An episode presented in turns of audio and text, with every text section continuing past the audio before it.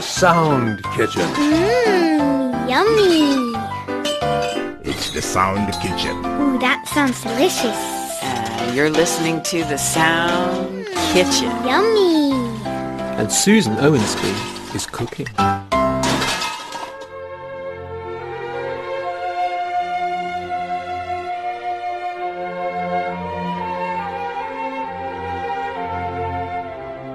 Bienvenue and welcome to the Sound Kitchen where you never know what you'll be served. I'm Susan Owensby. It's Saturday, the 2nd of July, the 183rd day of the year in the Gregorian calendar. There are 182 days until the end of 2022. I'm glad to be back. Thanks to all of you for your compassion about my absence and for all your kind words. So, on this day, what was going on in the world? Well, in 1714, German composer Christoph Willibald Gluck was born. That's his music you hear behind my voice. It's the Dance of the Blessed Spirits from his opera Orpheus and Eurydice. Pretty, isn't it?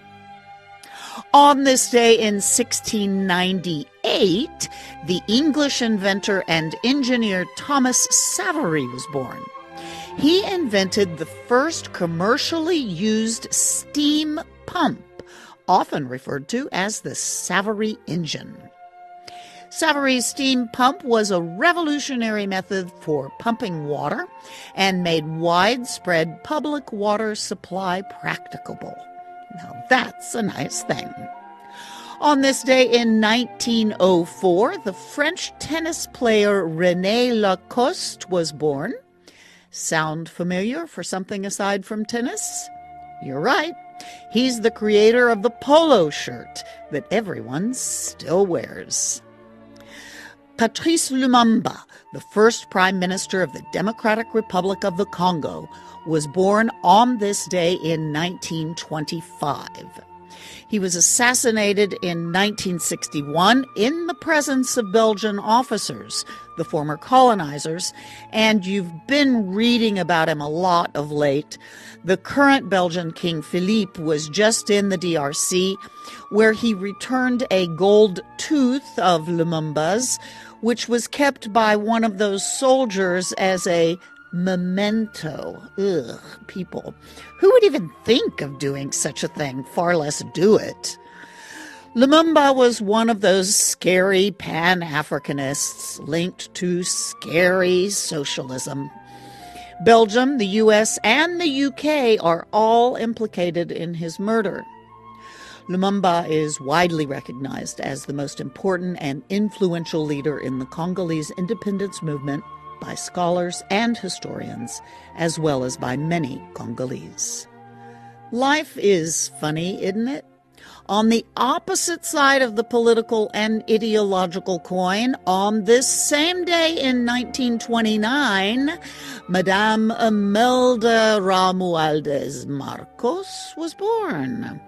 Remember her? Imelda Marcos, First Lady of the Philippines for 20 years? who owned 3,000 pairs of shoes, who, with her husband Ferdinand Marcos, holds the Guinness World Record for the greatest robbery of a government. She even is responsible for a new word in English, imeldific. In 1986, Carlos Lopez quipped, and I quote, well, at least Mrs. Marcos has made a significant contribution to our lexicon. To call something imeldific describes it as a shameless and vulgar extravagance. End quote.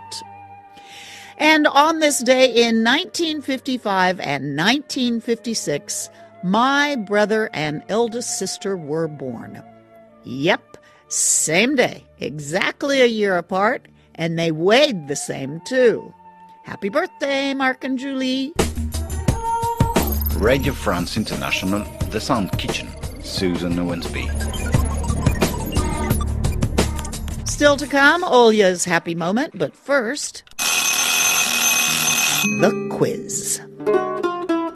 In early May, French President Emmanuel Macron was in Strasbourg to address the European Commission. He presented ideas for a new European political community, which we reported on in our article Macron advocates for creation of a European political community beyond the bloc. I asked you to send me the names of the three countries, all former USSR satellite states, that want to join the European Union. The answer is Ukraine, Moldova, and Georgia. The winners of this week's quiz are Salahin Anahian, who's a member of the Shetu RFI Listeners Club in Naugaon, Bangladesh, and Samin Riaz, who's a member of the RFI Listeners Club in Sheikhupura City, Pakistan. There's RFI English listener Pradeep Basak from West Bengal, India and RFI Listener Club member Sagar Mia, who's also the president of the Let's Go on the Right Path and Tell the Truth Radio Listener Club in Kishoreganj, Bangladesh. And last but certainly not least, long time, and I mean long time listener and member Vladimir Gudzenko, who lives near Moscow in Russia. Why do I underline a long time for Vladimir? Because he's been listening to RFI before we were RFI. He sent, and I posted on the Sound Kitchen and the club's Facebook pages, the cover of a 1972 magazine from ORTF, which was one of RFI's predecessors. Look at it if you haven't seen it already. It's great looking. Vladimir Gudzenko included this note with his quiz answer. The common problem in these countries is that they are all partly occupied by Russia. For Moldova, there's the self proclaimed Republic of Transnistria, in fact, occupied by Russia. In Georgia, there are two self proclaimed independent countries, also occupied by Russia Abkhazia and South Ossetia. Then in Ukraine, there's the Crimea and the Donbas and Lugansk regions, also self proclaimed independent countries. End quote. EU membership takes a very long time. And for these three countries with these very particular complications, it won't be easy. As Macron noted, and I quote from our article, even if we gave them candidate status tomorrow, we all know perfectly well that the process of allowing them to join would take several years, in truth, doubtless several decades. End quote. So Macron proposed a European political community which would, and I quote, allow democratic European nations to find a new space for political cooperation security, cooperation in energy, transport, investment, infrastructure, the movement of people. End quote. Congratulations to this week's winners, and thanks to each and every one of you who wrote in. As you know, the Group of Seven, the G7, met in Germany earlier this week, attended by the heads of state of its members Canada, France, Germany, Italy, Japan, the UK, and the US, as well as Ursula von der Leyen for the European Union. Of course, RFI English kept you up to date on their doings, and a proposed initiative from their last meeting came back to the table.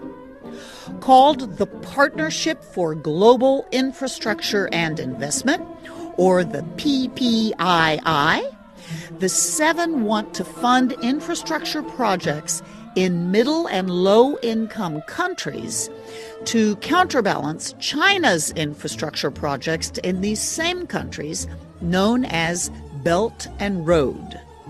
In our article, G7 aims to raise 600 billion to counter China's Belt and Road we gave you a few examples of the projects the PGII are willing to take on. What are they? Again, reread our article, G7 aims to raise 600 billion to counter China's Belt and Road and send me the names of the five examples of PGII projects we wrote about. To help you with the answer, you can find our article on the Sound Kitchen page on our website, rfienglish.com. It's also on the Sound Kitchen and the club's Facebook pages. And here's something new the chance to win bonus points. If, in addition to your answer to this week's quiz question, you take the time to answer an additional question, you'll be eligible for an extra gift. How about that? This week's bonus point question is Where is your safest place in the world? Where do you feel as if nothing can happen to you? Where are you free from fear? Again, answer the bonus question this week Where is your safest place in the world? Along with the week's regular quiz question, and you'll be eligible for an extra gift. And you'll make me happy. And the show will be more interesting. And you'll feel good being more involved with the show. The ands go on and on, so to your pens. You have until the 1st of August to get your answers in. Be sure to tune in on the 6th of August to see if your answer wins a prize. As always, be sure you include your postal address with your postal code. And don't forget to let me know if you are a Miss, a Ms., a Mrs., or a Mister. I don't want to get it wrong.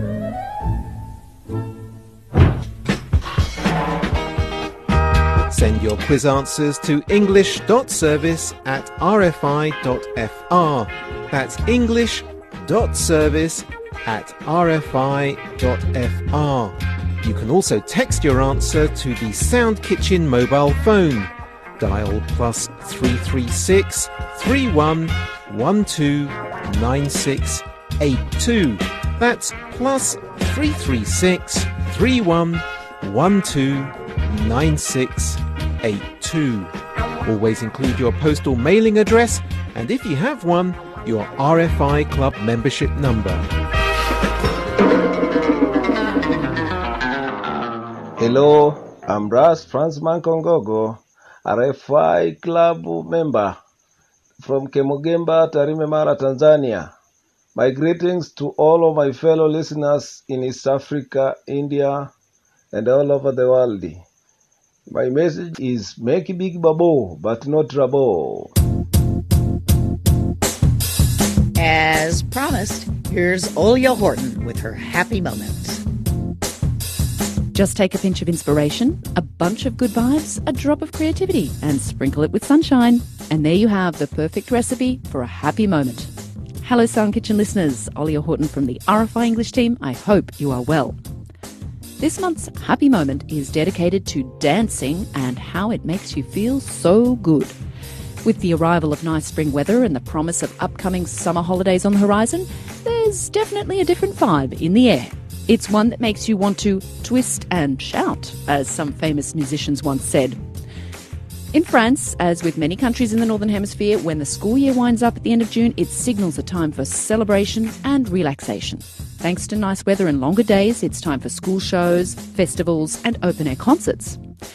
Just recently, I went to a local outdoor concert where the first act was a group of school children performing what they'd been working on hard all year long. You could see how excited and nervous they were, and also so happy to have a live audience. They were followed by a guest orchestra from Cuba, also students but a little older and more experienced. They really got the park jiving. I watched the little kids in the audience who got up to dance at the foot of the stage. Not a care in the world.